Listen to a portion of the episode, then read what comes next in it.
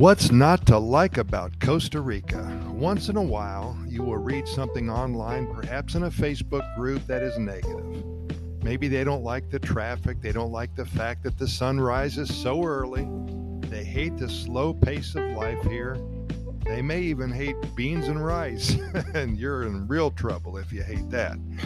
And they yell out to the world that they're leaving and returning to their home state. Well, I hope they find their own little slice of paradise anywhere they end up, and I sure wish them a lot of success. The good news is that for every one of those who have not found life here satisfying for whatever reason, there's at least 99 who have. And for us, this is golden because each one of them have a story to tell. Good news story to scream about from the summits and we'll be there in collecting those stories and sharing them with all of you. You know, it's always a lot of fun listening to or reading about the adventures of others. We can all learn something about the topic at hand, which is Costa Rica. It's a perfect template a wonderful venue about which to share stories and adventures and happenings. And I've been here for close to 20 years now, off and on, visiting and living here as well. And personally, I haven't even scratched the surface in sharing all the stories coming out of this amazing country. That moment, that fleeting moment that I thought I heard it all. Then I hear another story more amazing than the one I just heard. Here at Costa Rica Pura Vida Lifestyle Podcast Series, our goal and our mission is to find and share stories about one of the happiest countries on the planet. Simple as that. To date, and since January of 2020, we've recorded over 1,600 episodes. And you'd think that we're running out of things to talk about, but we are not. In addition to our recorded podcast episodes, we share with you close to 150 short stories on our website at Costa Rica Good News Report.com. That's Costa Rica Good News Report.com. And we have a link to our YouTube channel, close to 100 videos showing the viewers all there is to offer here. We have love stories. We have stories of how we found out about Costa Rica and so many other good news tales and fables and lots of folklore and superstitions and so much more. And every day we highlight today's good news shorty. So if you're interested, I'm inviting you to start your day with us at Costa Rica Good News Report.com. All you have to do is pour yourself a cup of coffee, Costa Rican coffee, I hope, and sit for a few minutes and get pumped and primed for another day.